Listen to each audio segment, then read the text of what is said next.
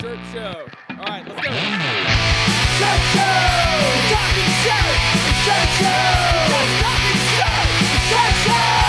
Talking shirt! Shirt Show! Shirt man! All right, episode 46 of Shirt Show. We're talking with John from Tyano Inc. in the Bronx. Let's go! You want to talk about our sponsors? Well, we saw one of them. Yeah, we did. You ready, Ready? for this? I gotta clear my throat. Ah, You'll be able to see my finger coming in now because before That's what she said. it's off screen.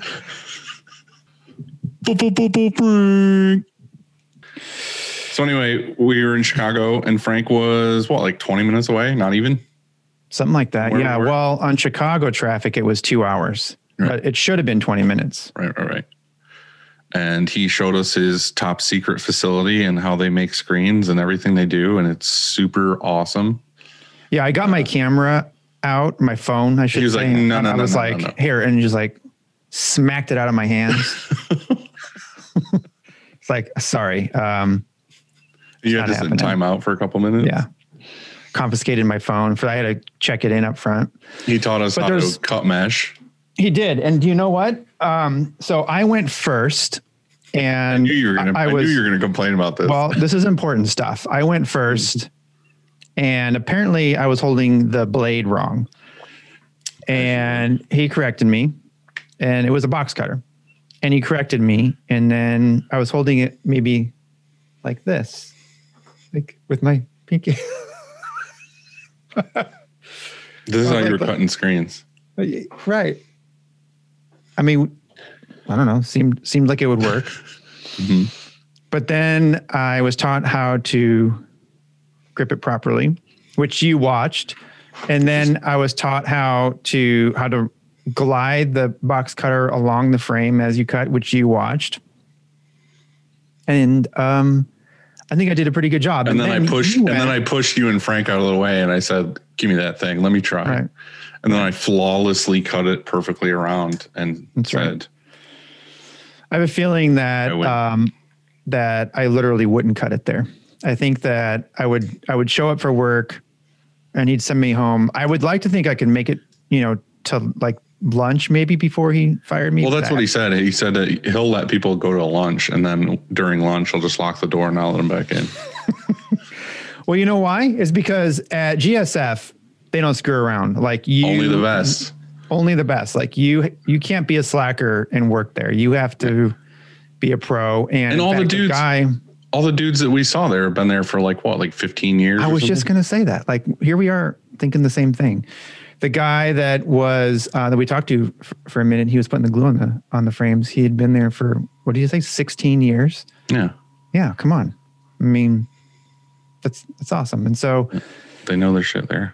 Frank, graphic screen fashion, and his brother, they're there every day. And oh, I forgot to mention when I was there, I saw my frames. Mm-hmm. and Right before they went on the truck. right, right, and If we would have got there a little later, you wouldn't have seen them. right, and then I watched them go on the truck. Right. like they went on We tried to get Andy to Superman on top of the screens while they rolled it in, but Frank's insurance wasn't good yeah, enough. he was he didn't want to let it fly. All right. Love that guy. Love you, Frank. Love you, Frank. The next is Easiway. And I And forgot. I what's- saw Alex the day before we left. Yeah, but I forgot. Easiway. How does it go? It's the easiest way. Yeah, that's That's, what it. it is. You did see Alex. And the funny Uh, thing is, we talked about everything. We talked about we talked for a long time because he was here at the shop for probably two hours or more, and then we went to dinner and we talked there for a really long time. It was funny. We were talking here, and I was like, "Yeah, I know." When we partnered up, I asked you like all these things that we should talk about, and I was like, "We just said, uh, screw that. We're just gonna give you a baller slogan." Um, and we came up with it's the easiest way. And he said it's the best thing ever. He's like, he gets so many emails of just saying it's the easiest way. And it's the best thing we could have done. It is. And by the way, he showed up at your shop with uh, gifts, didn't he? Fully loaded.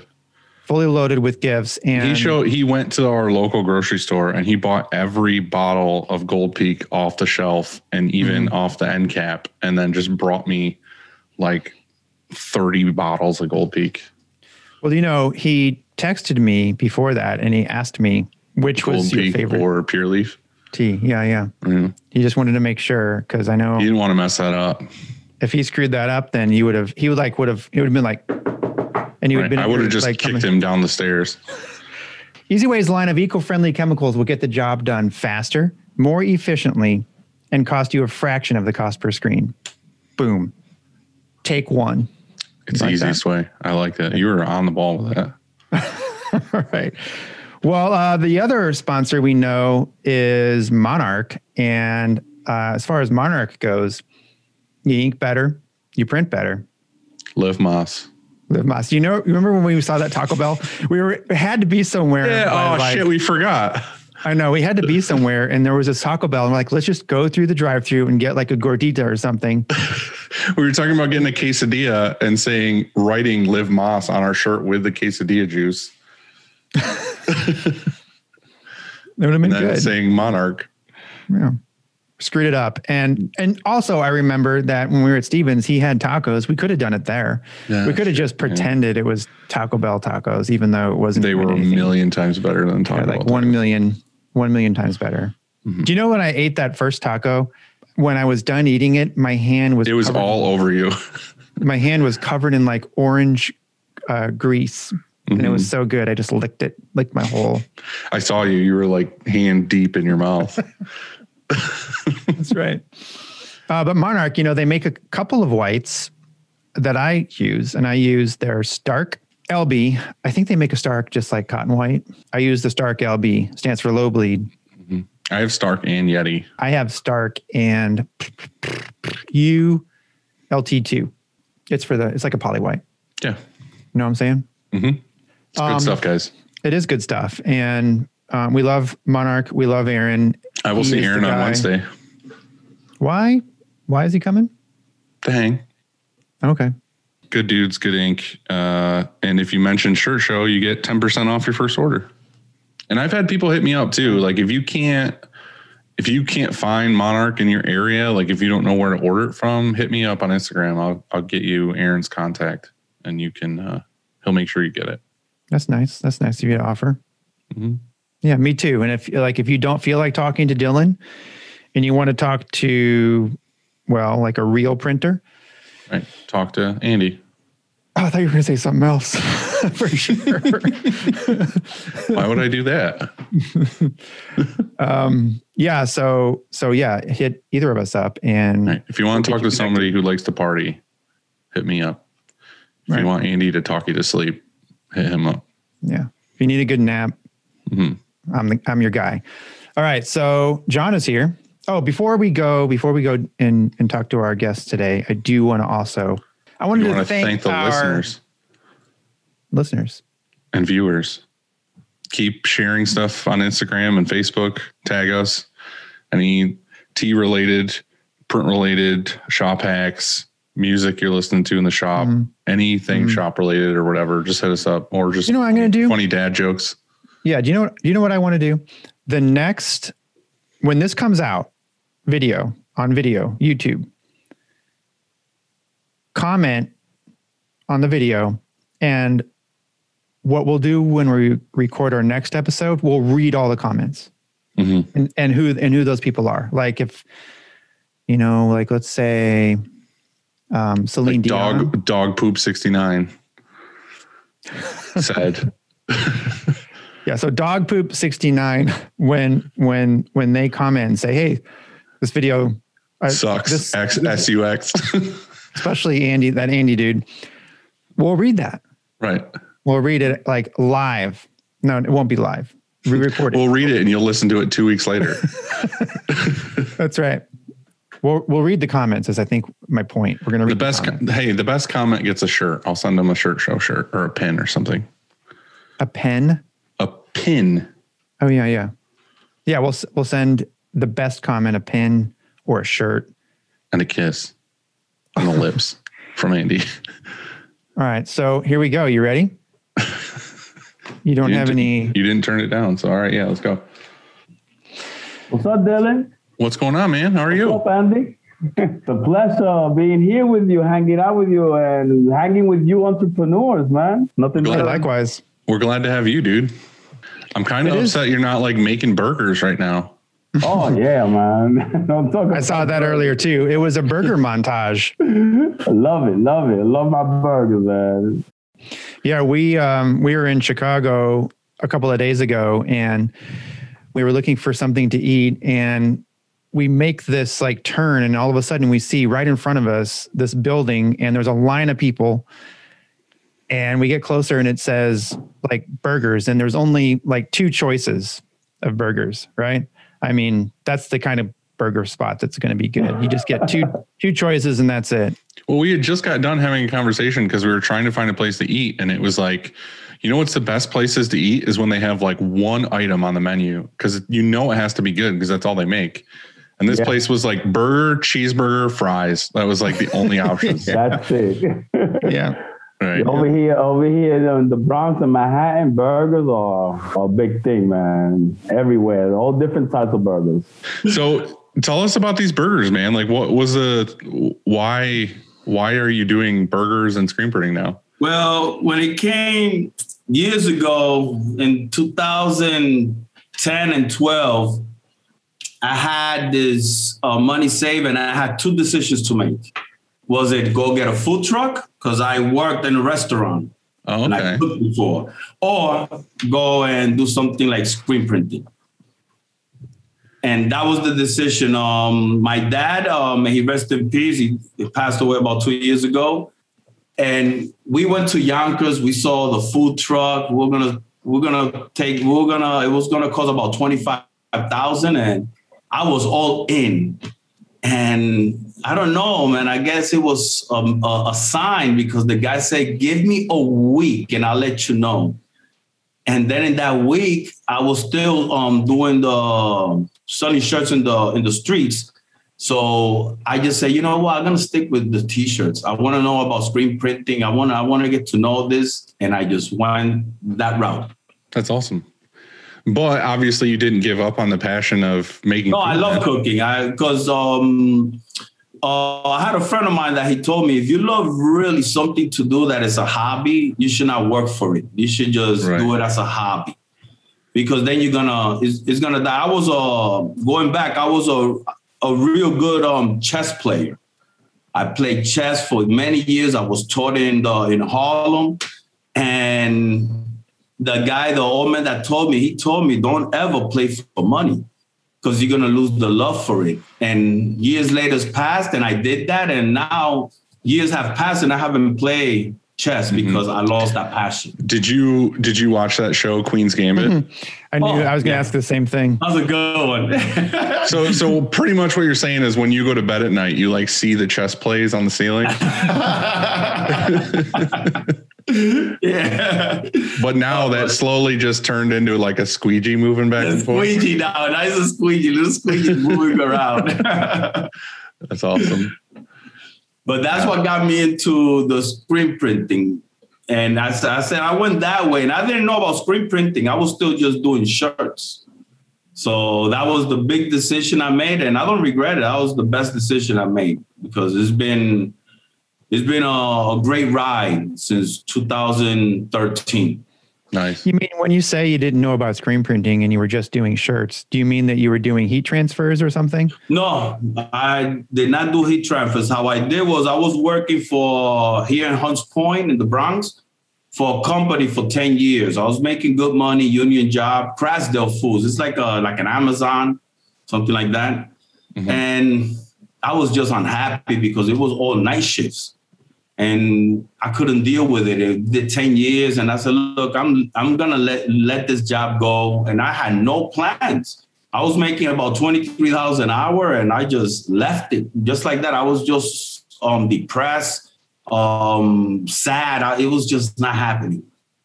And I just gambled. I just left it. And then from there on, I have a good friend of mine that lived in Minnesota and he does screen print. He has a screen printing shop. And what he decided to do was send me boxes of shirts with designs. And me as a hustler, always in the streets here, I I hustle the shirts. I used to sell 20 shirts in less than four hours every day in the streets. That's awesome. Did you have like a technique? Don't tell me you just stood there on the corner. I know you No, were no, no, there, no, like spinning signs and shit. No, no, no. That's, no, you have to know your spots. You got to know where you're going. And Give us, come on, give us what you were doing. Give us. uh, well, it, back in that time, you know, I used to like, in, in other words, I used to smoke some weed, right? So I used to, in other words, yeah, I, I I knew all the spots in the Bronx, so and I Yeah. knew a lot of connections. So I knew the guy that was sending me the boxes were all designs of you know marijuana and all that, and I right, right, right. I just took it and went to all these spots and all these guys that were just buying it and even asking me and calling me, when is the next one? When you gonna come by again? And it was just on fire. And I did that for about for about two years. I did that. And that was because I needed an income. Because I, once I left that Chrysler job, I said to myself, I'm not gonna work for nobody again. I have to come up with something. Yeah, there's something to that, isn't there? Like instead of, I guess there's one way you could have done it at, is that you could have stayed with that company and then had a side hustle, you know, on the weekends or whatever, and tried to build up this this screen printing thing or this T-shirt thing, you know. The other thing is is just to go and quit and then, you know, have nothing and be Mhm. forced to like, okay, well, I've got to make this work right now Yeah. you know, I got to figure this out right now. And so I don't know. It, maybe that's, I kind of like that. I like that way. For me, I think I think that's the best way to do it, even though it's scary. Is even though as you're starting and you have no idea where you're gonna get income from weekly and pay your bills. But I have a I had a thing. I was a car salesman before I even went to Krasdale. So I did uh, for an auction here in the Bronx. I worked there for another ten years. I was a car salesman. So that was like my, my best job ever. I was making so much money just selling cars. I loved it. Dude, you have such a good, you have like a master class in selling shit. If you had, you were a used car guy, which you have to be a master at that to make anything. And then you went to hustling shirts on the street. Like, that's amazing. Cause that you can take all the shit you learned from both of those and put, totally put it into like selling. it now. That that's what I've been I've been doing. That's why I tell people I'm not really a yeah I, I'm a screen printer, but I'm more of a salesman right. because I I love that. I love something about selling and connecting with people. It's all about Right, having right. a good connection with with I guess- clients. And I guess that shows in your videos, you know, and that's how, that's probably how that came about is because you've connected with so many people, you know, through YouTube, Yeah, through your videos. So, I mean, What was the thinking behind that in the beginning? Where you're just like, hey, I want to do this YouTube thing and see what happens? Yeah, because um before before that I was my son already had is he turned 20 and I I kind of miss I coached little league for 15 years here. So I kind of miss that you know relationship of teaching of you know letting other people know there's something else besides just going to work hmm and I just wanted to find something else, and I just decided to do a video. I didn't know nothing about about um, ed- video editing, a camera. I never had a camera in my life. I, what I did at the beginning was using the phone. I never um, had a hell camera, and I was like, I'm gonna get one. I'm gonna start the YouTube. I did the YouTube for about a year and a half with the cell phone, and then from there on, I moved on to a camera getting a camera for the first time it, it was amazing you know it was like in my family we, we were not born with money we were poor so having a camera was not in the picture hmm so when i had that camera it was like amazing it was like wow i can't believe this, this is how beautiful a camera is and i just got into it and learning how to on record and doing videos is something I always want to learn. And I look at YouTube and just look at who's doing videos, how they how they do it. And the one that gave me the big motivation for the like the B rolls and the way of recording was um Lee Stewart. Lee Stewart just blew up on me. I was like, wow, this is exactly what I was planning and this man is just doing it right now. And Right. Were you watching his screen printing videos?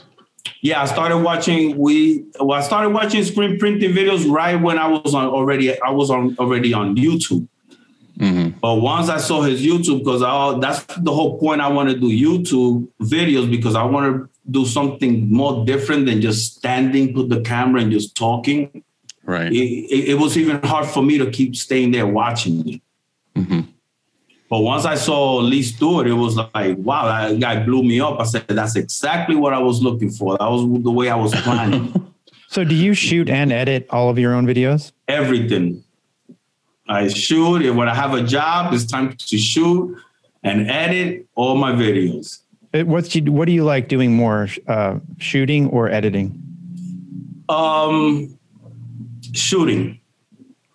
Really? Because I love editing. I mean, shooting is, I still like it. Don't get me wrong, but something about editing when you're putting that story together, you know, I, I just love it. I love it. So um, Now, how often how often are you filming versus just like printing shirts and getting jobs out? No, I usually gonna film maybe once or or, or twice that week. I only post a video once a week. I can't do. I, I cannot do that. It's impossible for me to do three, four videos a week. Mhm. Impossible. But I'll try to shoot one video a week, and then I'll try to shoot it the moment I'm gonna start a job. Once I start the job, I'm already planning. Okay, let me just um, how am I gonna plan of talking about this um, particular job I'm gonna print Mhm. and try to Yeah. find a little story on it. You know, step back a little bit. Like when you went from selling shirts on the street to getting into screen printing stuff, how did you learn then? Like, how did you learn how to print everything? That was well, I I was asking once I was selling, I was asking my friend from Minnesota, how do these shirts, how you print the shirts? Because I never knew nothing about that. Oh, I thought everything was heat press. I never knew about an ink on a shirt and all this. And he's telling me all this and that. He said, look, you're gonna need some screens or, or a press. You're gonna need somewhere to cure. He explained just a little bit of it, and he said, just just try it and and see. So funny thing, I just went online and I just bought this the four color press, the blue little press, that little um The beginner magnet one? the little beginner one. And after I got everything, I got that, I got the flash dryer. Then I go, okay, how I do the design? I don't know nothing about computers or photo, you know, Photoshop, nothing like that. I even though that exists. And I was like, how you do this? And I call him, I said, you need to take it to a designer so he could just separate the colors and put it to you and put it on film. And I'm like, okay. Then I find someone, and the moment I had a little job, it was like 40 shirts. And the and I go take the design to him, and he comes and charges me like $250 just to make the design. But I say, there goes my profit. I'm working for nothing. Right. And I was like, I didn't know about, I didn't know nothing about getting, you know, you have to know some type of Photoshop Mhm. and doing the design. And luckily, God, I say it was a blessing. I know this friend of mine, he lived in the same building and he, he does web designs. And when I told him about it, I said, look, every time I come from work for this whole week, I come for two hours and I'll just come to your house and I'll just show you the basics of Photoshop. Listen, after after I get done with my job, I'm going to come over to your house. And I'm going to make you cheeseburgers for Yeah. two hours, and you're going to teach me everything there is to know about Photoshop. That's really what happened. Yeah, and he he came every every day for about I, I will say maybe ten days, man, nonstop. He used to come around six seven o'clock. Say, "You got time?" I said, "Let him in." And he's like teaching me the basic and said, "Now you know the basics. Now it's on all on you. You got to just go for it and try it on." And from there, I just started. I just started um going out there, going to um, these delis, these restaurants, um, nonprofit organizations. I, I had connection with a lot of the leagues, the little leagues, Mhm. and the little leagues were the one that really that really got me going because I had a lot of network of the little leagues. Right. No, that's from awesome. there on, I just stood. I loved it. I love because uh, the thing about it is you always learning something. You and I, I have to have my mind always trying to learn something new. I think that's the reason I got into YouTube and editing because I didn't know and I just want to know. You can definitely tell like that entre- entrepreneur spirit of like, okay, I'm going to do this and then I'm going to spend my free time learning this. And then, you know, you just keep, you're never just not doing something by the sounds of it. It sounds like you don't just like end your day at five o'clock, go home and like stare at a TV. No, It I sounds like to- you're like yeah, I gotta be constantly to- doing something. even um I do my I edit and um I started editing in a little I think what was the name of it? Shotcut, a little free editing program. I only did it for about six months. Then I wanted to go to DaVinci Resolve. And that was not easy. That was that was uh, I was trying to figure things out, but now I I I'm learning. I'm learning every day. I always watch YouTube a lot of YouTubers that talk about DaVinci Resolve and blew it up. When I started the screen printing, there was no YouTube. There was no YouTube channels really going out there for me to learn. Mhm. But then I found um, Catspit, and Catspit, he was my teacher The legend of screen Print. the legend. he was the legend. He I I watched him every I watched his video like each video more, more than 20 times just to understand what Jonathan will be happy to hear that Yeah. for sure. Yeah, I mean, um, isn't that cool though? How you are teaching people on your YouTube, and you also learned on YouTube. I mean, yeah.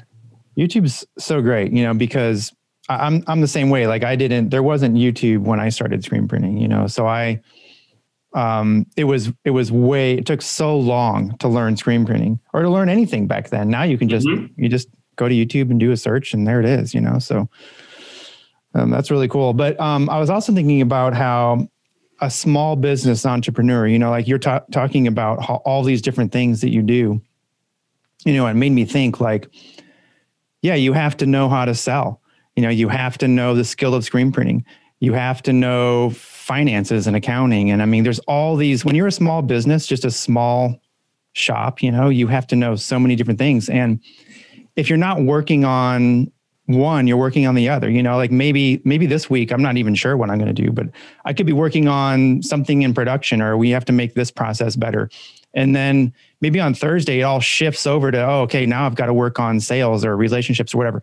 And then on Friday, I'm working with, you know, HR or something, you know, it's like there's so many There's different so many. parts that, um, I don't know, like it's, uh, it, it's always interesting, never boring. That's for sure. Yeah. And then once you figure something out, it's obsolete and you have to do it all over again. Yeah. and it's a, it's a non-stop. It's a non-stop. You have to always be trying to learn something. There's a saying um, in business sales. They say when you are an entrepreneur on your own, right?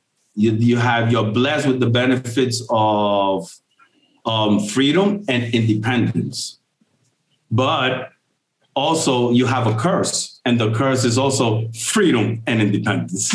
that when I heard that, I was like, that is that makes so much sense because you could easily just lay back, Right. stay there. Easily you could do that. You have so much time and you don't what I learned the most important part is you have to learn how to not manage your time because everybody always talking about managing your time is about managing yourself. You have to manage yourself. That's one of the hardest thing and more focus I try to stay with managing myself. What do you mean by that? What do you mean by that exactly? Like if let's say um I just got on prospects and there's no work yet.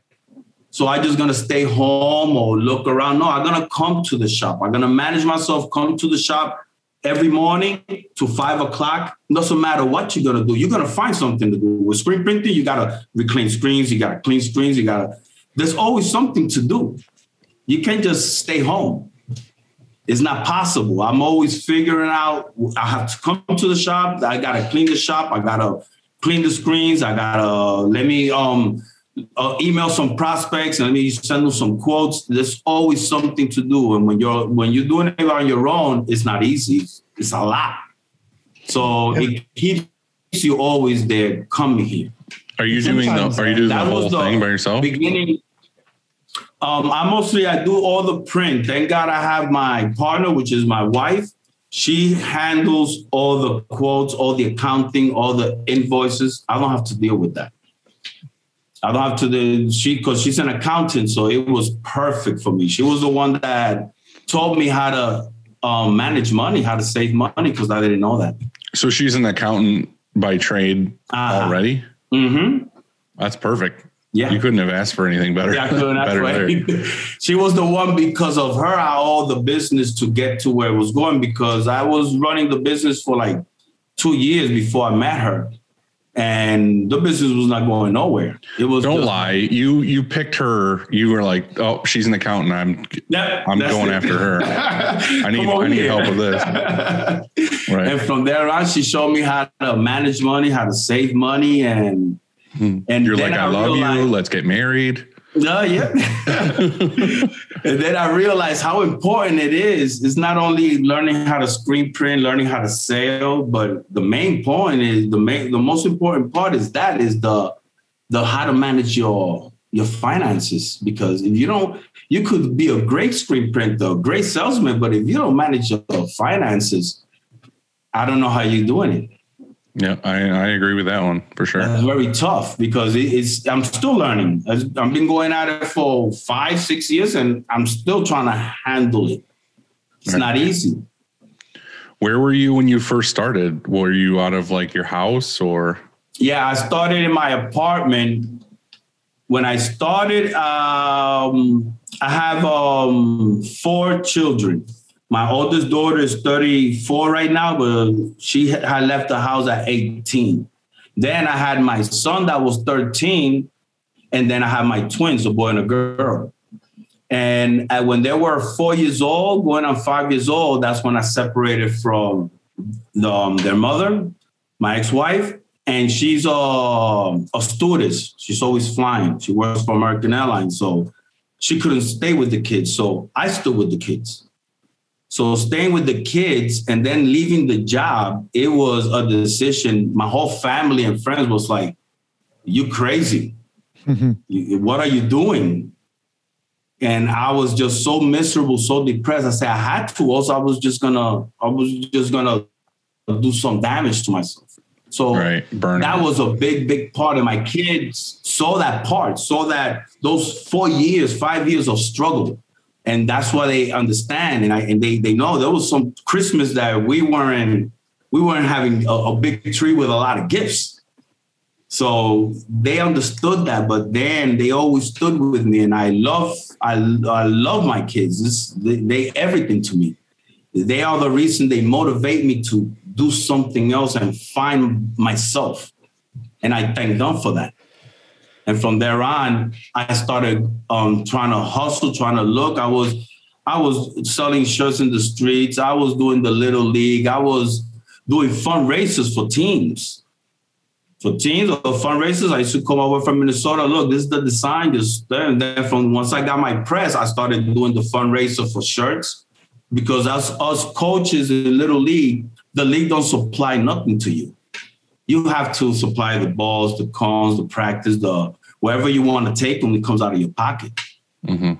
So, Have you moved into doing like online stores for fundraisers and stuff No, like that? in that time, fundraisers was in the streets. going to businesses and just say, look, I could put your business on back of the shirt. You're a pizza shop. I'll put your pizza shop on back of the shirt. Support it.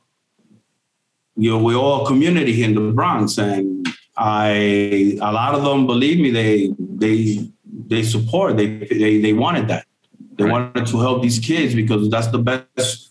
That was one of the best things to get these kids out of the streets Right. and have them on the field all day. And from there on, they're so tired, they're going home. That's awesome.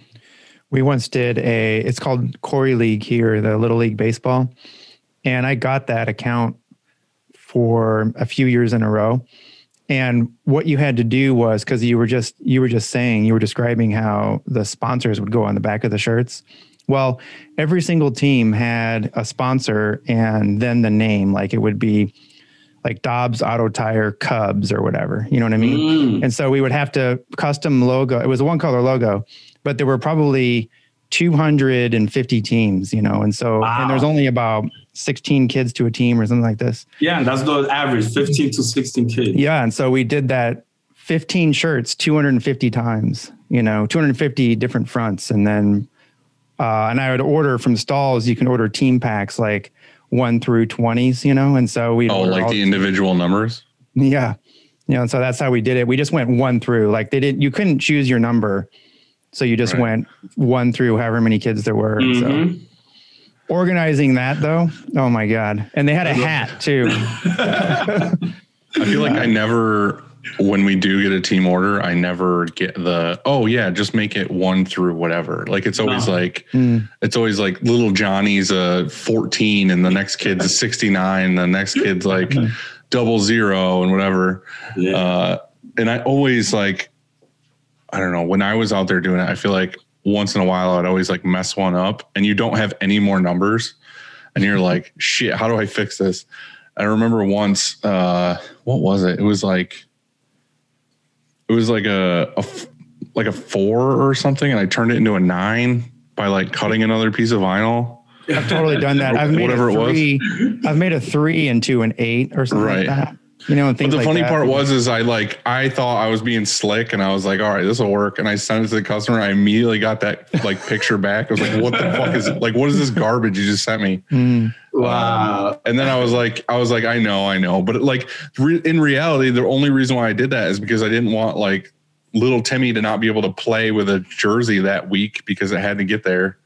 I was like, I'll fix it. Like, I will send you another one, but like, I'm sorry, he looks like shit this week. Like, we'll make it better next time. So I Yeah. don't, I don't. I mean, hands hats off to those people who do like jerseys and names and numbers like all day, every day, because that is not something I want to be doing. It's hard to keep everything organized. Yeah, for sure. I mean, Yeah. you have to to match the size, in, you know, to the number, and you think that, and then add to it. What if they want a name? You know, so you have to get the name right and the Oh. number right on the right size, and you think, well, what's wrong? That's pretty easy, but it's not when you're in a, you know, you're doing hundreds of them or something, and Yeah. you mess one up, and you're like, ah, or you're going down the list and you accidentally skipped like the name or the number and you switch to and then you don't notice until you're like 10 down that they're that all was the slightly wrong, off wrong number. Yeah. Oh man. it's the worst I remember the the first time I did some jerseys, and I the first one I did a vinyl. They sent me some. They, I think I got vinyl. Somebody I cut off the vinyl, and I put the shirt on the jerseys, and then I went to go see the game. So I'm over here watching them, you know, getting the game going, and the moment the kid starts running, the number one was flapping out for the jersey. Oh, that's so I was like, oh no, that's not good. that sucks so bad I was like, oh man, that, that kid was, and, that's, and then I go, maybe one. No, it was like about three or four of them were, their numbers were flapping. I was like, oh no, what a disaster.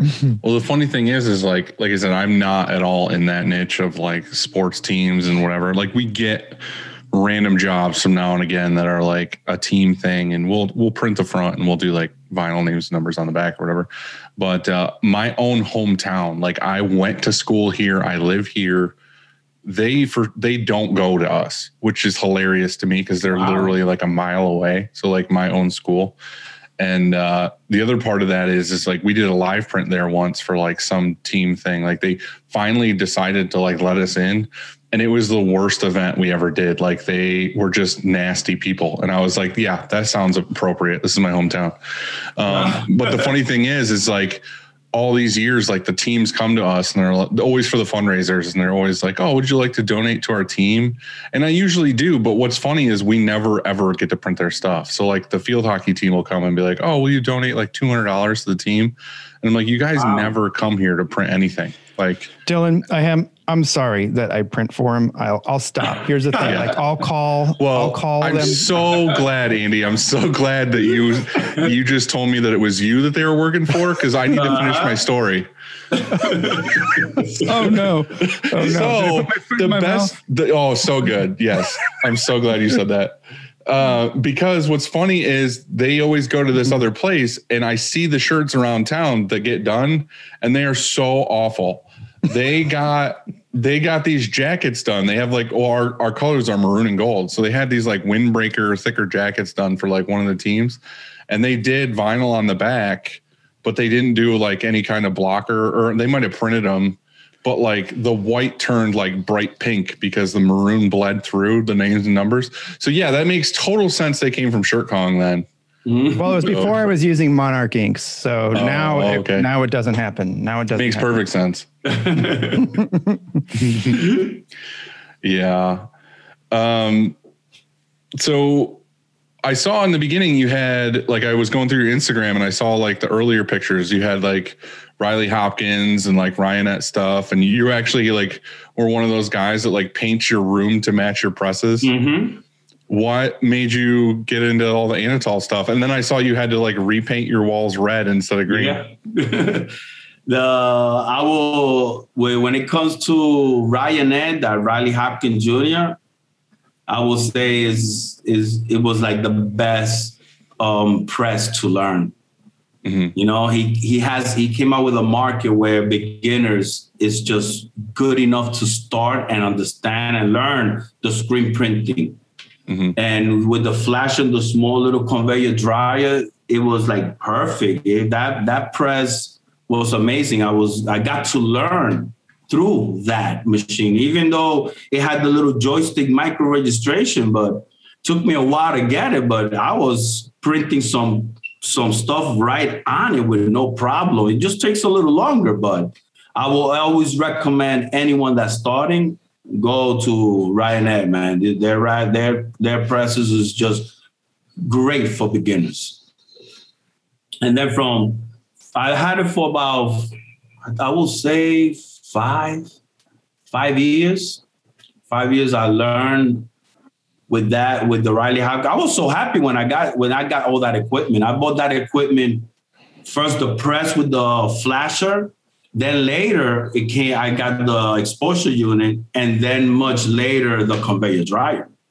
I did everything. I didn't finance nothing. I didn't do nothing on credit. Everything was you work you save money you go buy what you need. I love that. No, that's the way to do it for sure. then, and from there, from that moment, before before all this, even when I had the Riley um, Junior, the the press and the flasher, I had a, the older flasher from the first time. You know, the one with the blue that come with that blue flasher. Right, right. I had that one. I had sold that one, but I stood with that little blue flasher. And my dad uh, made me a poor man conveyor dryer. It was just like the press by itself, and all I do is put the shirt, have a flasher, and just flip, flip the conveyor dryer to the flasher, and then put another shirt to speed up the process. Amazing with these tiles, were ceramic tiles on top. You know, there were you put the shirt on top. That was a big- he. One thing with him, man, he he supported me from the moment I said this is what I'm gonna do. He goes, "Hey, go with what you want to do. Do not spend your life miserable just for money. So don't ever do that." Mm-hmm. And that's one thing Good I always got from him. No, I, I believe in that too. And I mean, there's always those people that are, you know, you're trying to hire somebody and they're like, well, I could go work and do this thing. And they pay like, you know, $30 an hour. I was like, you know why they pay $30 an hour? Because nobody wants to do that job.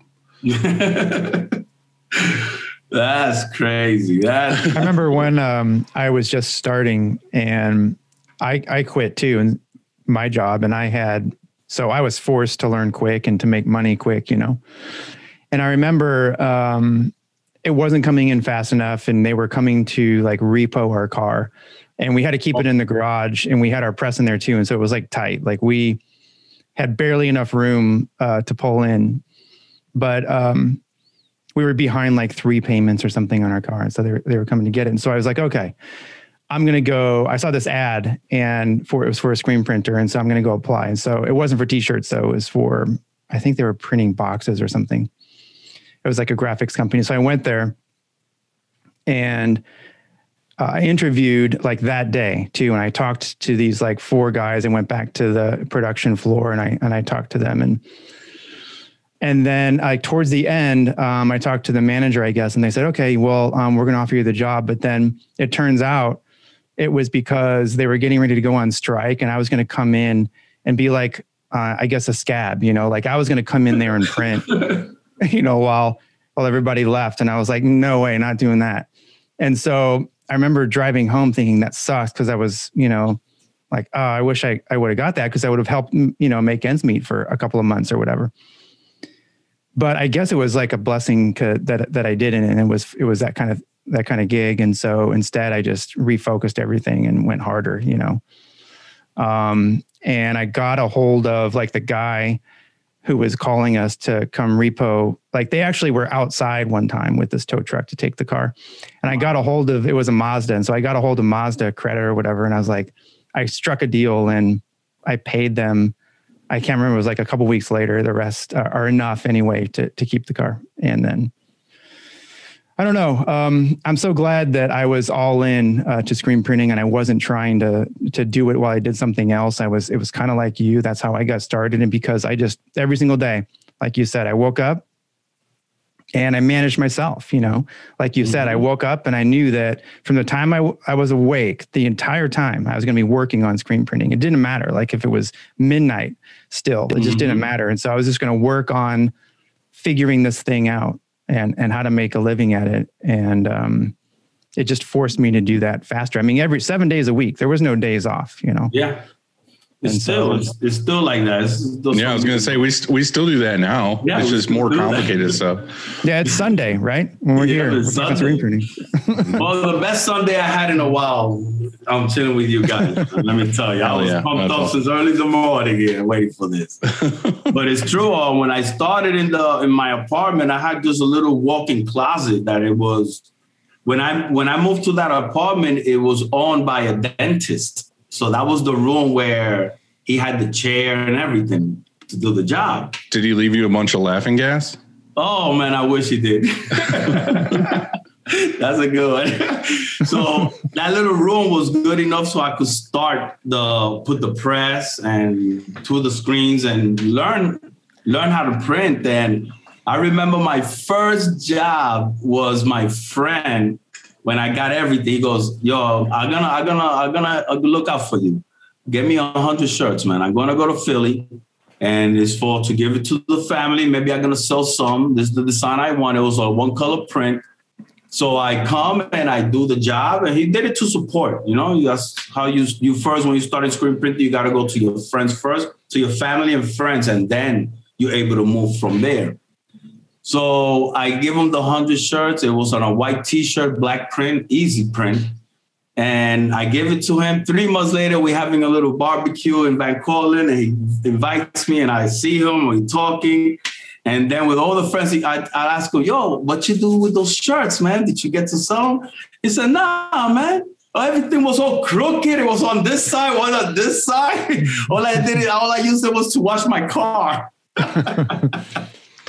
Well, it's But awesome that, that- he supported you, and But it's that was the thing. He said, I did it to support you, you know, so you could get going with it. And then from there on, I started understanding about the alignment, getting it right, and trying to figure out, make sure every shirt I put, that print is aligned, because that stays in your head. That's an embarrassing moment. You go, hey, every shirt Yeah. all crooked, yep. you know? So that for that pushed me. And I thank God that happened, because if not, maybe who knows how many other shirts I would have done crooked. Right. And we've talked about this before. Like, we don't need to go super deep into it, but that's kind of like what I do with my employees. You know, like if they're learning and they they mess something up, like I don't. Look, it does suck to fix it, but I look at it as like I'm glad they messed that up because now they know that like feeling of like I messed this up. The customer was pissed off. I had to deal with it, or somebody else had to deal with Yeah. it, and they know like oh shit, I won't do that ever again. You know what I mean? Like I'll try to Mhm. not do that ever again. But if I just came at them with all these rules, they would just like hear it and then go out the other ear. Like Yeah. it's not a big deal. But when they actually mess up and get like, oh shit, I shouldn't do that ever ever again, then that sticks with them for sure. That's awesome. Yeah. Um the other thing too, you were saying like that dude supports you. Like that's a great guy. Like he didn't even say anything. He just ordered those shirts, supported you. Mhm. That, that's what people should do. I feel like a lot of friends always are like, "Oh, I'm a friend. You're not going to give me a friend discount." It's like, Mhm. if anything, they should pay that plus above and like Right. do stuff to like be there for you. Not like, to help you at least. Um, and I had a few friends. Thank God for for that. yeah, And I started just from there. I moved on, and then once I started um printing and getting um work from like schools, when schools, especially schools, I don't deal with public schools here because there's too much politics involved. But the schools I deal with is charter schools. I got a good hand on on charter schools here in the Bronx. So because only if you are the one in charge of that, I'm only dealing with you. Right. I'm not dealing with waiting and committees. then let me let me find out like in public schools. It's only with you, and if I have built a relationship with you, we're good. Mhm. You know, that's the beauty about dealing with charter schools. So when I started um printing, getting these jobs, I decided to go to a storefront, and that was the worst mistake I did because I got into a storefront and I was there for about a year, and I was making selling, but I was not enough to pay the overheads. Not enough. It was like, I yes, I could pay my bills, but it was not enough for me to upgrade on Right. equipment. Right. So then I called my boy from Minnesota again and I told him what's going on. What am I doing wrong? He said, he goes, Johnny, man, get out of the storefront. Your screen print, everything is online. Go get a studio or something. So you, if you're gonna do a storefront, make sure you you're selling cups and shirts and bags, something in the side. He said, that's not gonna do it. So you just giving money away. And from that moment, I ended up, I saw my boy, he showed me this little spot here. And from there on, I took it. When I got here, this was not like this. This was a hollow. It was I was going to say that that's a really awesome looking shop, whatever you're in right now. yeah, Got like And nice got white floors, painted walls, brick. yeah. It was it's it's, it's, a, it's a good spot, and I've been here ever since. And this is another one that is a good friend of mine. He he's the one that his family is, um is part of the landlord, and he he said, "Go ahead, take it, man." He gave me a good little um, um price for the rent, so I could grow, and that's another blessing. Are you like in a basement or are you higher Yeah, up? Yeah, it's like uh here in a building is right right on uh how you call those when you just are walking hmm like it's uh You're just on the ground floor. It's not under. Is you got I got my own entrance from the side of the building. You just go in and you come right in here. That's awesome. Well, it's nice for getting equipment in and getting Yeah. your orders and everything else. Mhm. So is that how do you get customers now? Is all online, um, or can somebody come to your shop? Is there like a retail counter where they can order shirts? Where, where do you get? Yeah, um, usually usually they will email, they'll uh, message me. They say they they want to pass over, uh, they want to come over, and I'll, they just come in and I already um, already have the the quote, the the shirts to show them, and some people, but mostly a lot of it is um all um people that you already know, orders that have been going on for years already, like the nonprofit organizations, the the restaurants, the charter schools. You already have a client um clientele base that you could work with. and then you And get then you got the extras that walk in. Mhm. Now, when you were, I, mean, I know we kind of talked about YouTube a little bit already, but uh, what are you, are you seeing any customers coming from YouTube or is it more just like you're talking to nothing but screen printers? Um, no, I, I have gotten. I didn't go out of the the city of New York. Everything was local. But since last year, I've been getting jobs from outside, like Georgia, North Carolina, Boston, Florida, and it's because of the YouTube channel. So it was a good move because the YouTube channel was mostly based on marketing. I needed to market a little more often. Or another, another way of selling is market yourself. I don't care about how many views. It's, that's going to grow no matter if you're passionate of doing something. You're not really concerned about that. But it's about marketing. So I could tell people that, look, you could go to YouTube and see my my work instead of sending them to and the part of YouTube that, that has really, really helped that I've been taking a good advantage of is since I already know, like um, did, um, Dylan said, Andy, Andy said about learning how to edit and all that. Now all I do is go to the restaurant, show, tell them that I do videos. I could talk about their thing, you know, and get clients like that. It's part of my sales pitch right now. When it comes to You're saying you offer you offer the that customer some video Mhm. like some some editing. You like you'll go shoot a video and also edit it for them as Yeah. you know as like a package. Yeah, the little small videos for their Instagram, you know, put a mini little video pop as the little package. see. and they love it. And they love it. And I use that as a sales pitch because I started going there with trying to do a YouTube. And then the guy goes, Oh, this is YouTube? Okay, what do you do? Screen printing? All right, look, I need some shirts. I said, Wow, that's a good one. I didn't go after that. and then I just caught up. Oh, that's another little sales pitch right there. Yeah. Plus YouTube, uh, you know, it all figures into SEO too. You know, like the more you have out there from if you're like combining your website, combining YouTube videos, Instagram, Facebook, everything, that all figures into when somebody goes and searches for screen printing in the Bronx or screen screen printing Mhm. in in in wherever. Where are you at, Dylan? Ups, upstate. We're both in New York. Yeah, but what's the name? I can't remember the name of your city. Whitney Point. Whitney Whitney Point. Yeah, or if you're in St. Louis and you Google screen printing, I mean, all of that stuff you have, all that content you have on YouTube helps people find you. You know, and mm-hmm. and then and when they do and they see that, you know, hey, there's this guy and he's like he's making cheeseburgers too. Well, that's cool. That's my kind of shop. Well, the other part of it is that like Google and even just the people watching, they see that you are knowledgeable on the subject. You know what I mean? Like people can learn from you and they know that you are a leader in that space. Like he has credibility. Right. They, they Google will say you have credibility because you have like all this educational content Oh, and they'll they'll throw more people your way too. So um it's, just kind of that's that's kind of a one win-win thing for I you. about it. Yeah. Now, when you make a video, and this is something like we've talked about here, is because we made a couple videos um, on certain topics for our customers, like if it was about t-shirts or discharge or whatever we were doing. Um, are you doing like a bunch of research to make sure that your idea or your way of doing it is correct, so you don't give people like crappy Yeah. information?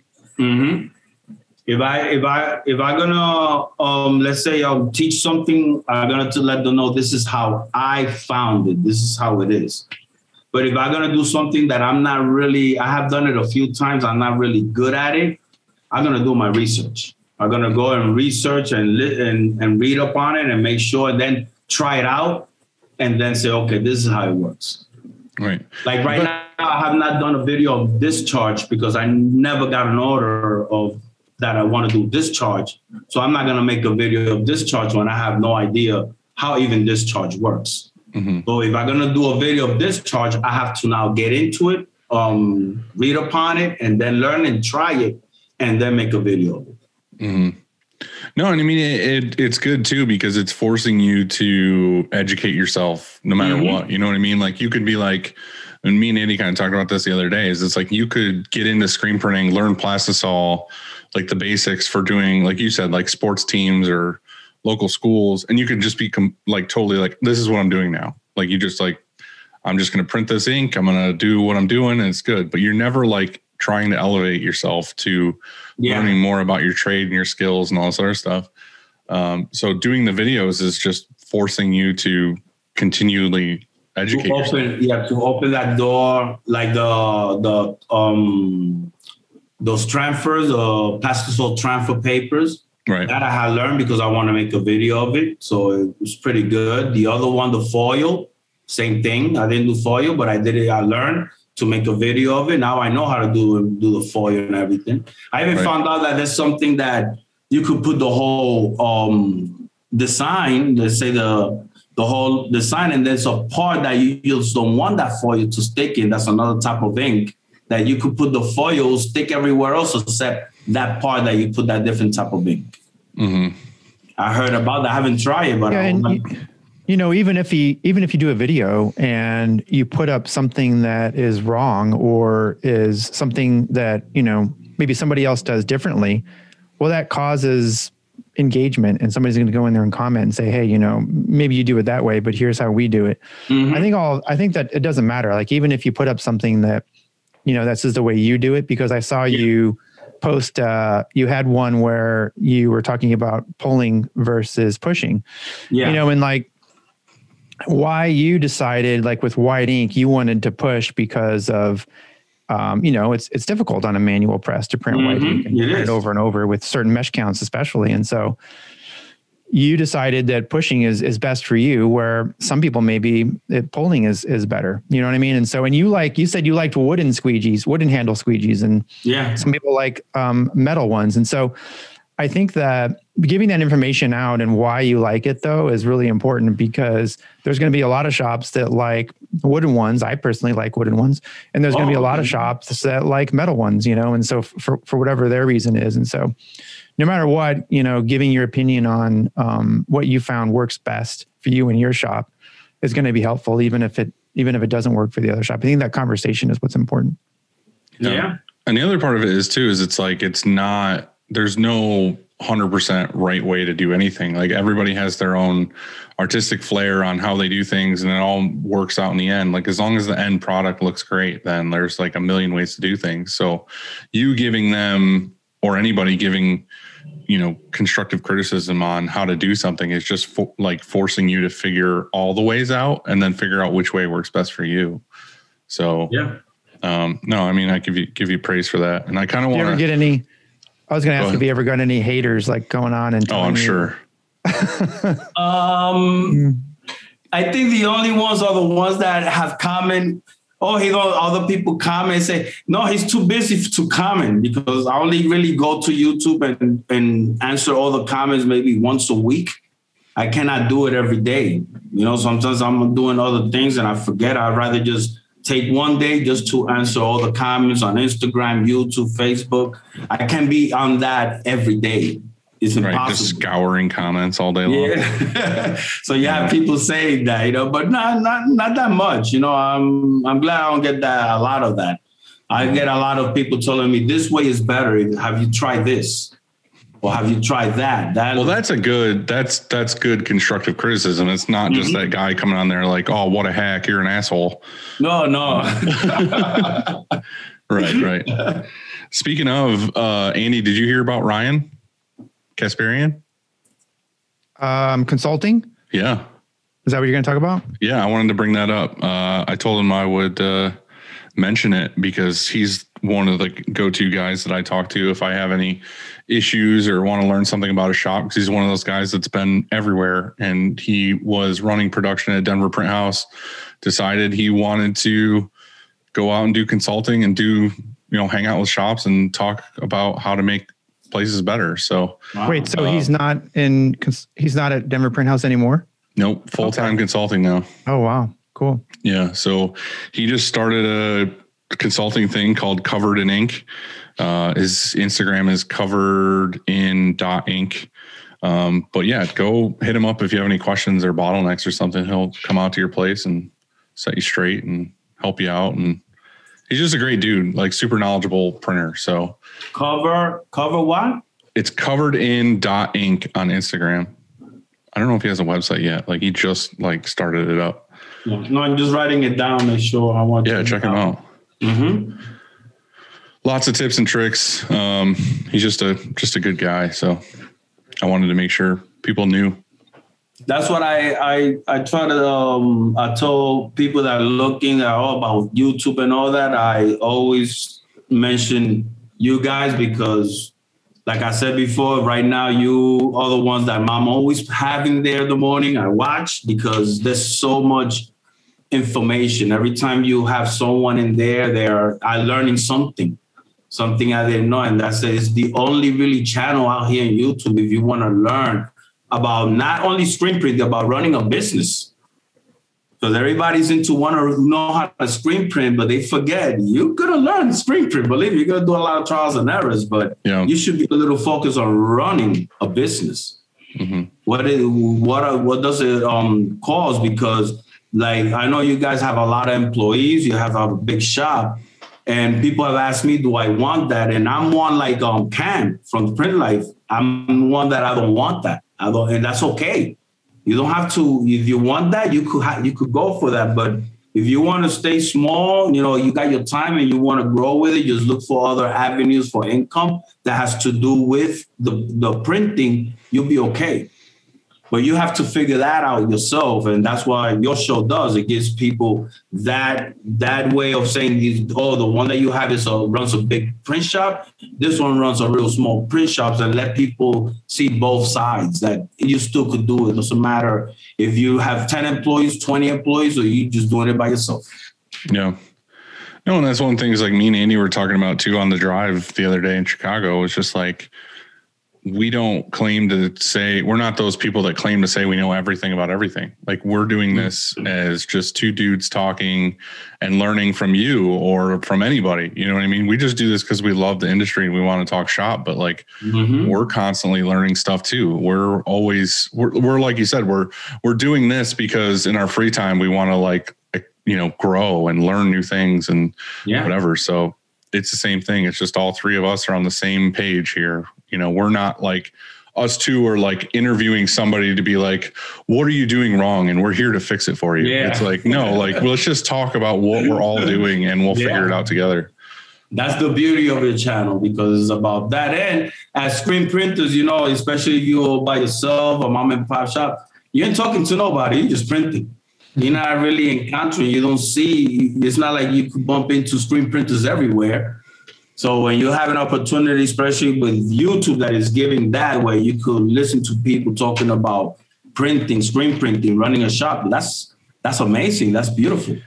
Yeah, we um, we haven't been around screen printers in a in a while because of you know, conventions are aren't happening. And then so we were in Chicago and we went to dinner to uh, Steven from Campus Ink. and he had Barrel Maker Justin over. And there was me and there was you. And for the first time, like in a while, like there was a there was a bunch of us, and I was like, I was interested. Like, are we going to talk about screen printing the whole night, or is it going to, where you know, where's our conversation going to go?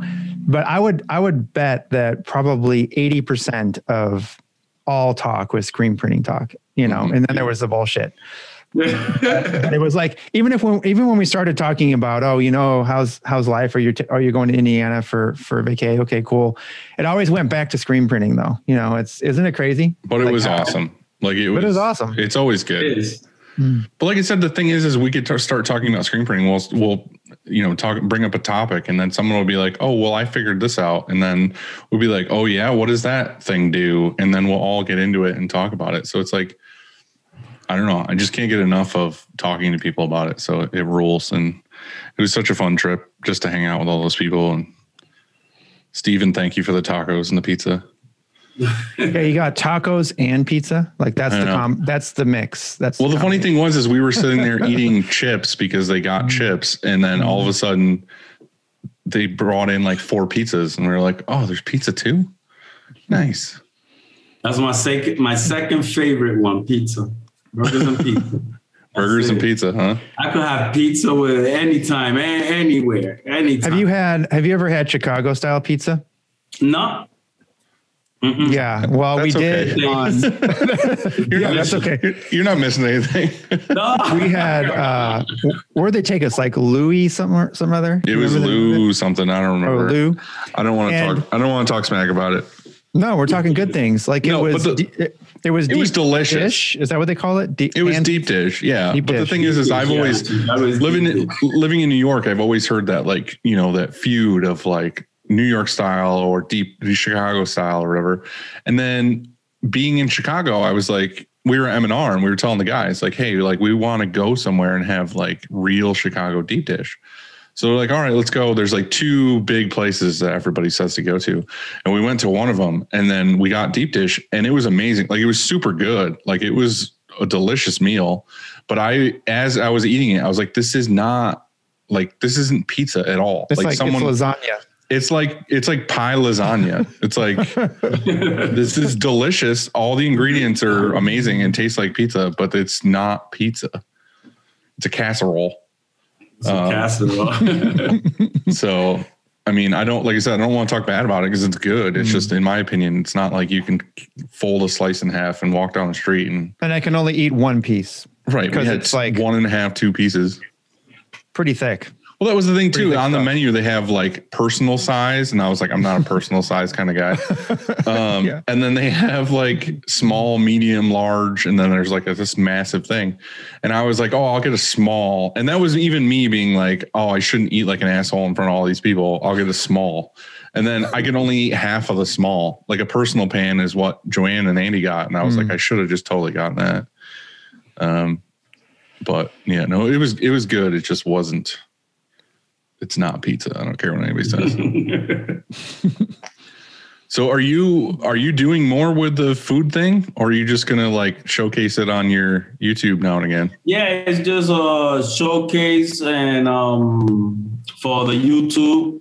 But the other thing is that I've been doing it lately for the classes. Since the problem with last year with this COVID thing, you know, I, in a way, it just opened your mind up to be more creative because I lost the charter schools, I lost the Little League, I lost the Puerto Rican, the Irish, the. Dominican, the Cuban parade, which and the breast cancer parade. I lost. I have a big, big little clientele when it comes on October going to Nova for the um, breast breast um, um parade. I mean um event, the the walk, which is huge, and I suffer from that. It was very it was very tight last year. But what I survived was because I started thinking about giving classes. And the classes was the thing that really has really has grown. Sometimes I cannot have it on a Saturday because I have work, but if I if I could, I could have it once a week, twice a week if I could, because so many people have emailed us for classes. And it's on a list. We only could do three, four per class, you know, for the social distancing. And that really has grown. And if it wasn't for for for me to open myself up of I, I gotta figure out how to get some income because when you lose the schools, when you lose the little league, that's a big chunk of my revenue yearly. And the classes have made up, and that's something I'm gonna keep. I'm gonna keep the classes. I bring the food, we, they come with the classes, then we do a little um, burger, a little sandwich, and they love it. They stay here for five hours, and the beauty of it is that they get to learn. We are conversating like the way we are right now about screen printing, and these are um, entrepreneurs that that want to get into screen printing. And one thing I have noticed, Dylan and Andy, that most of the, the students are women. Women really are looking to become a more entrepreneur and getting into this industry. They love it. They they I already know a few that already have opened up shop. That's And awesome. That's super rad. We need more of that. We do Yeah, need more of that. I have a f- couple of customers right now that are that are killing it, and they're both girls, and Yeah. they uh, they have their brands, and they're doing such a great job. I even met with uh, one of them, you know, about how we could help them further, you know, with regards to uh, fulfillment and stuff, because she can hardly keep up, you know, and so, so yeah, I love it. Hey, can we Yeah. take another quick time out because we, your audio's starting to break up a little bit. I'm not sure why. You guys Hey. hear me? Hey man, you're better. We're ready to rock and roll. All right. Sorry I- about that, fellas. Hey, I appreciate you taking the time away. It gave me and Andy time to reflect on feelings. uh, so it's, it's all good. Oh man, you're the bad Dylan. All right. Uh, So, I don't hey- remember what we were talking about. I don't either, um, but I can tell you, I wanted to talk about the fact that we're still hiring, and I think every screen printing or most screen printing shops are still hiring. And I was complaining about it for a couple of weeks. You know, like man, like we're we're hiring, I can't find anybody, and just you know complaining about the whole situation. And then I decided that's that's bad energy. You know, like that's that's negative energy, just complaining about it. And I'm going to do something about it. And so. I started to like really focus on okay, what am I going to do? How am I going to find help? Like what what's what what what's my plan? And the very next day, I got an email from a company that in St. Louis that's downsizing, and and it said that hey, we we've got a lot of people here that I don't want to lose their jobs and we think they're great. And um, would you be interested? Do you have any openings? And would you be interested in talking to me about that? And so I really didn't do anything. Like I didn't, I didn't, I mean, I had no plan. I was just trying to change to a plan and trying to, trying to put that positive energy in the air. And then look at that. Look what happened. And what I told you when we were in Chicago and you told me that story was you said that in their email, they said people I didn't want to let go. No, They added the to let go in at the end because they didn't want to, they wanted you to take them. No, it's not that sort of thing. It is not. It's that they, it's that they don't want to They're like, hey, how do I send my worst employees to my competitor so that I will come out on top? and, and they will sabotage us. Or they're gonna they're gonna send them to your place and they're gonna be there for like two three months and then they're gonna leave and go back to that place and take all their knowledge with them. yeah, Tro- That's the Trojan horse, sort of. yeah, yeah, exactly. I'm glad I just put that into your mind. So is that No, you're that's not that- what's happening. What's happening is, is I put positive vibes out there and I'm getting them back. That's what. That's the real. That's how it works. That's how life works. If if you're gonna sit, and I and I'm not joking. I truly believe it. That if you're if you're gonna complain and not do something about your situation, that's that's negative energy, and that's.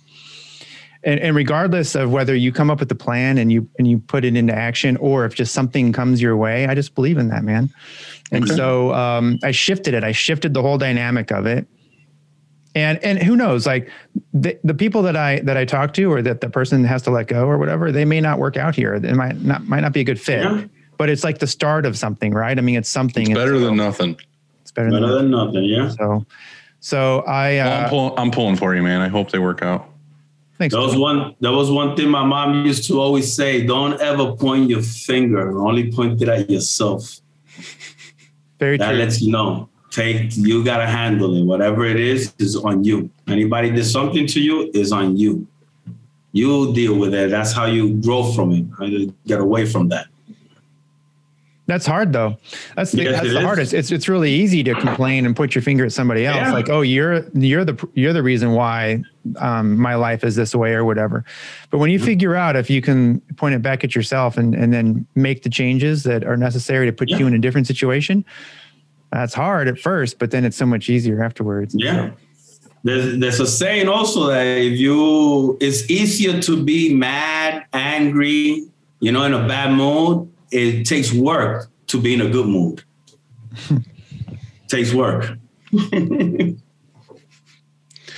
Uh, you were talking about being in the Bronx and stuff. Like, do you? There's got to be like a ton of printers in that area.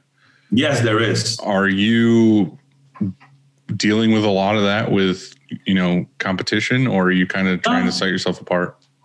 Yeah, I'm. Com- I, I believe that I have set myself apart from them because a lot of them is just that all style way. Come into the shop, what you need, what you got, and that's and That's the end. get your order. This is the quote. Be done. Me, me. I'm gonna, I'm gonna, I'm gonna ask questions. I'm gonna say, what are you interested on? Well, I deal with a lot of um, brands. A lot of people that are starting their own brand, their own line, and they'll come at me. They'll come with this design with a lot of colors, and I'm gonna break it down to them. I said, look, it's better if you go with just one, this amount, and and and help you. I'm gonna help you out how to grow because I'm gonna let you know what happened, what worked with this one that started doing that, and what's working with this one that he's just doing this. So they want that experience, and at the same time, you're building that relationship because uh, at the end, it's all about trying to build a relationship with that client. Because if you don't build relationship with that client, you're gonna be looking for a lot of clients every time.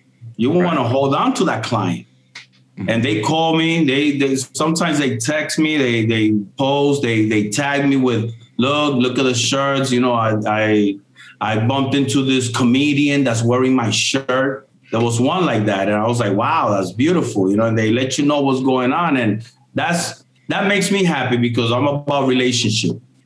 Mm-hmm. about building a relationship. I'm very happy that I'm talking to you guys because I know there's gonna be a relationship. I'm gonna have one of your numbers and I'm gonna be bugging you, Dylan. So Hey, I'm all for it, man. I'm all for it. I'm already gonna hit you up for that fucking burger recipe, so just be ready for that.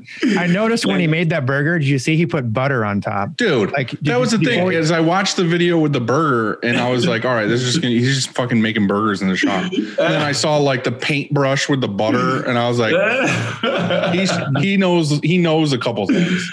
That's right. and, and and the butter, the butter, the, the butter makes it much better. And the combination. I didn't show the combination I took that meat with. I took a regular chuck and I did it with some New York strip, but with a lot of the fat to make it a little more juicier. Okay, so pretty much, Andy, we have to go to the Bronx and get burgers while we hang out at his shop, right? That's right. Tell me we didn't lose him again. I think we might have. He's just holding really still. Hold on. No. Um, Chad. Have Good fun luck. with this one, bud. what up? Oh man, sorry about that, fellas. Dude, it's all it's all good, man. We're just hanging. The best part about this episode is going to be that uh, Chad's going to edit it, and you would have teleported three times. you would have went from your press to the other spot to outside. This is this is the little backyard here with the grill here. Oh man, right next to the grill. It's a nice ass grill to the too. Bronx, I'll do some burgers. We got a little backyard here and everything from the shop. So Love it. Beautiful. It's Beautiful. So good. So, uh, yeah. So this part of the show, we ask if you have any questions for us. questions. One, of my number one questions for both of you is how you guys manage your um, business finances. the first five six years i was all over the place I, I didn't know shit about like money management or business other than i knew how to talk to people get orders print shirts whatever um, and then i came across profit first at one point because i was kind of struggling. So that made me want to like check it out. I wasn't struggling like we were fine here. It's just i was shitty with money. Like money would come in i would blow it and then we would have none. Um, but when I came across that book, it was more about like, um, you know, take care of your shit first, and then you'll have profit. Um, and then, so they were kind of saying like at the end of every day or whatever, just automatically split everything and take your profit out, and then whatever's left is just your expenses.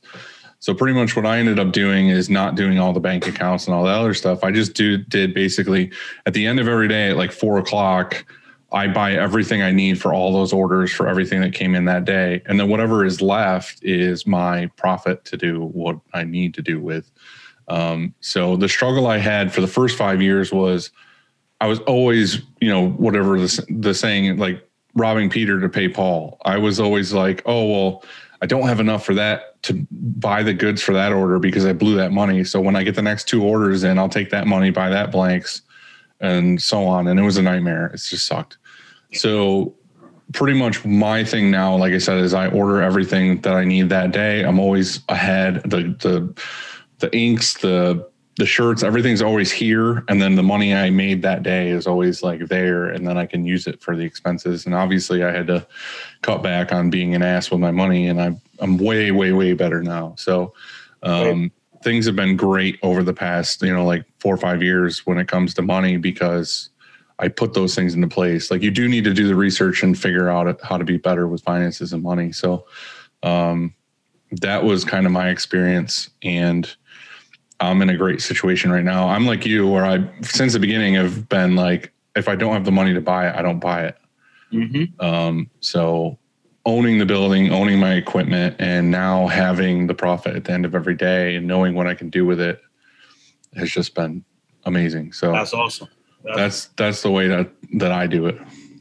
Yeah, that's a tough question. I think, um, I mean, me personally, I don't need a lot of stuff, and I think when when I started, it was basically just like a ramen diet sort of attitude, you know, and so I never, I never initially anyway. If I ever made money, I would just put it back in the business. You know, I would buy equipment. I would buy stuff that made made me efficient And I did that for long enough, I guess, where it paid off, you know, and so it came to a point where I didn't have to eat ramen. you know what I mean?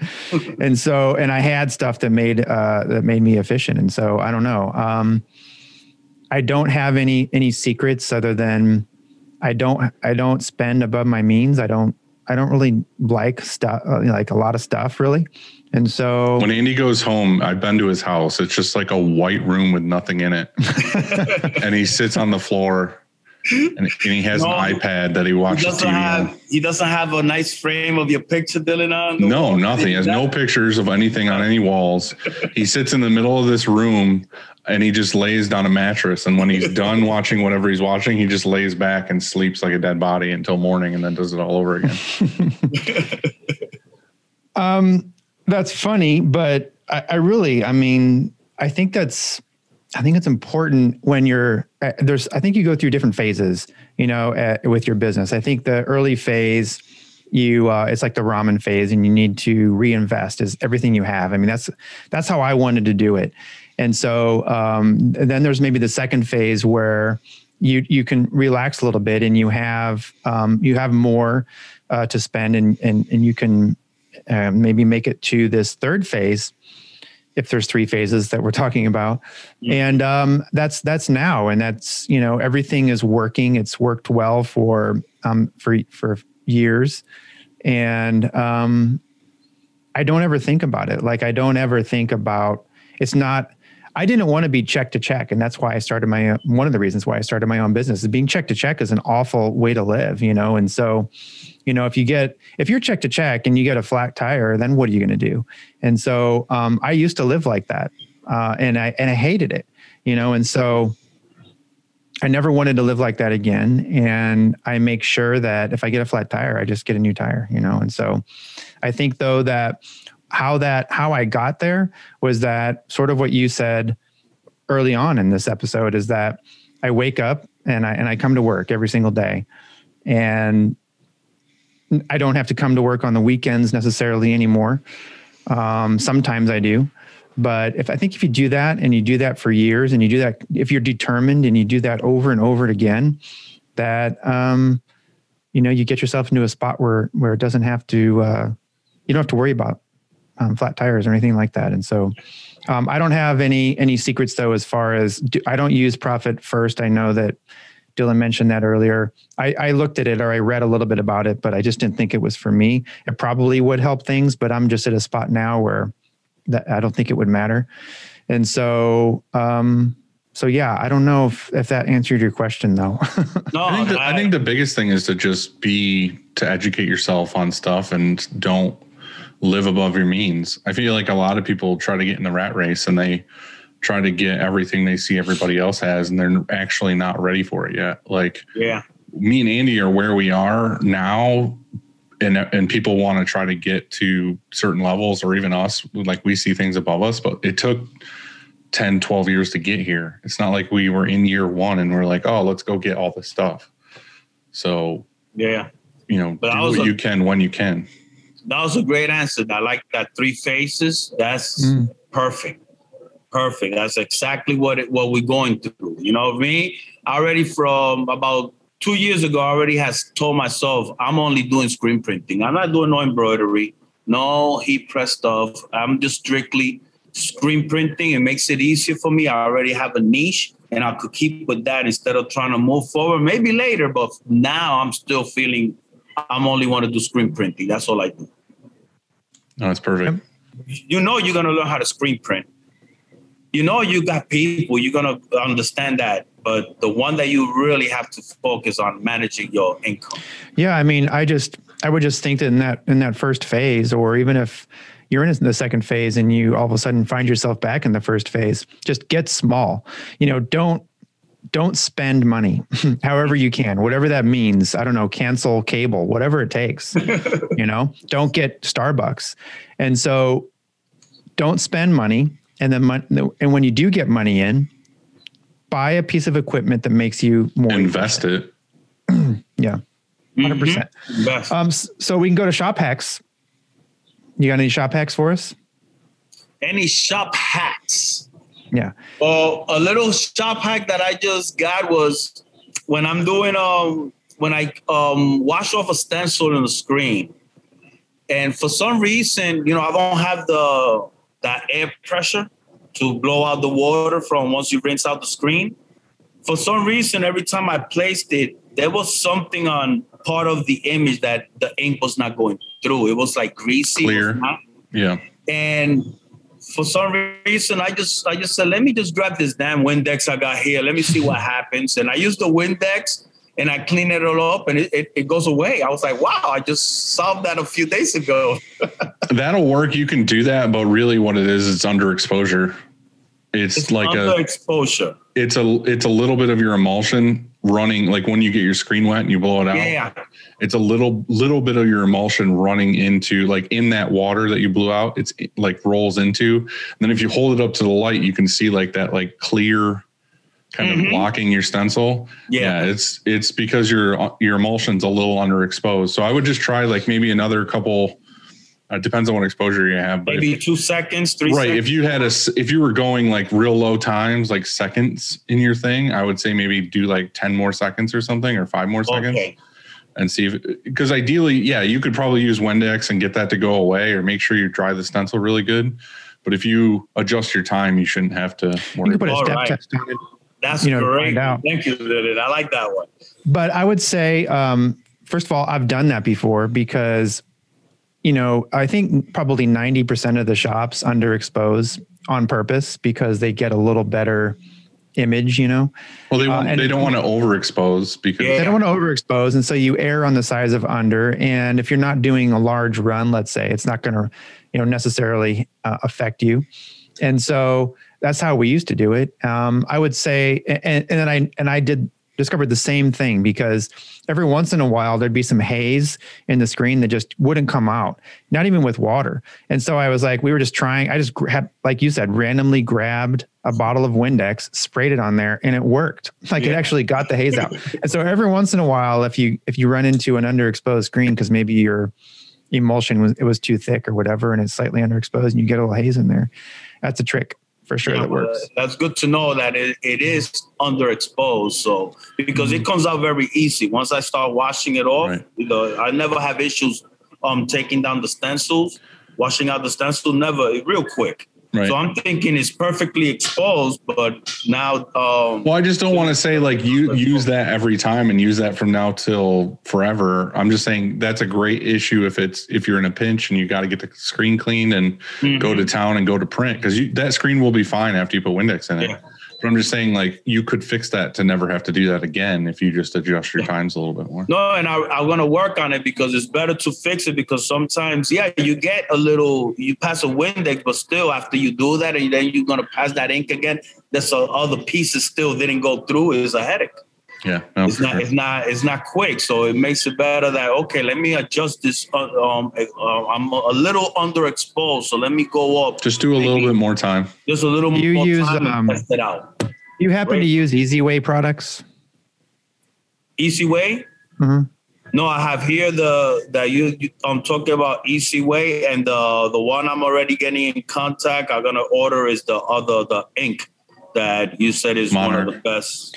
Well, I'm going to ask, uh, I'm going to see if Alex can mail you a step test or an exposure calculator of some sort that you can put on your screen. And it'll get you real close to where your exposure needs to be. If you, unless you already have one. No, I don't have one. Yeah, okay. Um, I got it. Oh, thank you, thank you, Andy. Yep. Sure thing. All right, cool. Right. Well, let's do um quick Yep. The first quick take is, is what is your go-to beverage? Crystal Light. Dude, I haven't heard about Crystal Light in forever. I didn't know that Yeah, was a Crystal Light. That's all I drink. I do it in my house. I, I have it here. I've got the big quart, and there's no sugar, and it tastes. You got the peach um, lemon flavor, which is my best, my favorite. Oh, but I go with Crystal Light. All right. I'll, I'll, hey, man, if that's what you like.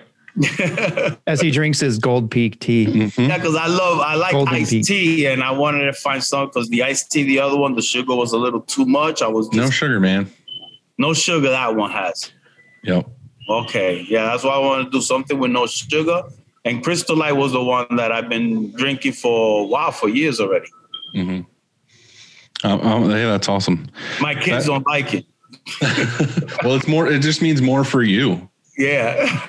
right and that's like with me like this is a tangent but that's like with me at home because like my wife uh is like gluten free sugar free dairy free oh, so it's like anything good in the house i don't have to worry about her eating yeah. so like it's all for me which is why i have this amazing physique Oh, so we relate because my, my my wife is the same way. She's gluten free. She don't eat no no sugar, no dairy. No, Yeah, she keeps right. away from that. It's just meat and vegetables all day Just long. me. Yeah, she's more of that meat. You know, that pretty pretty cool. what's your uh, most recent read or listen Well, I'm really, I don't really read, well, but I love podca- the podcast and I listen to some podcasts. I listen to this guy for, for lately, I've been hooked on the business, the sales business side of podcasts. It's pretty good. There's a few out there.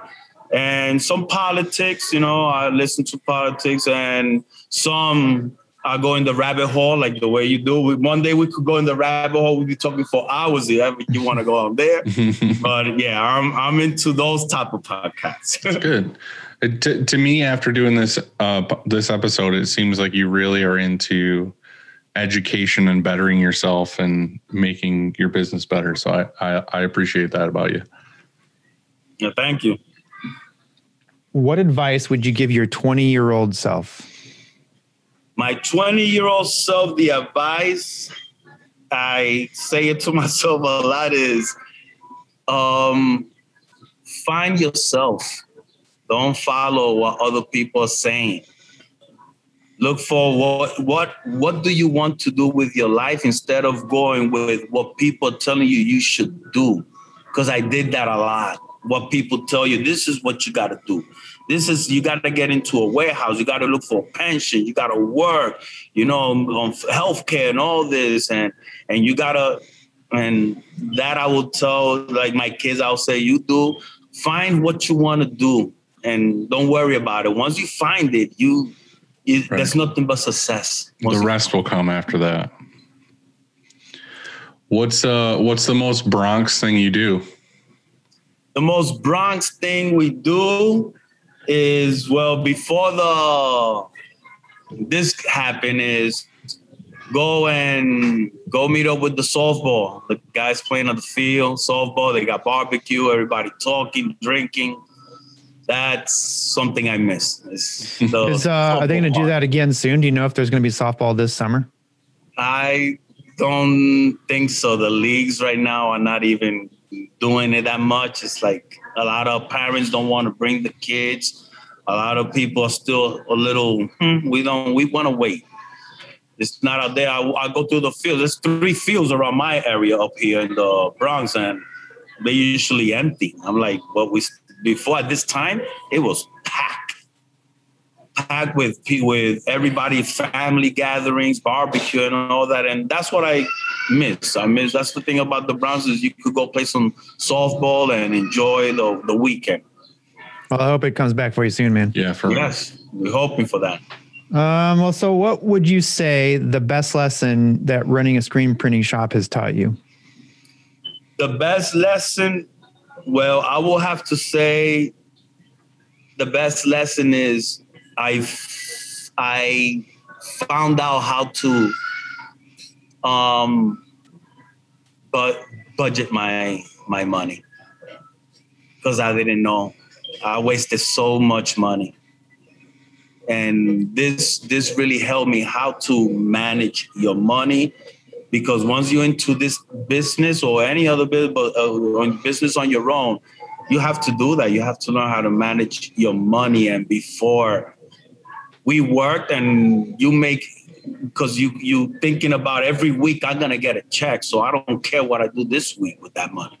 As long as I pay my my bills and everything, I got all this left is to spend.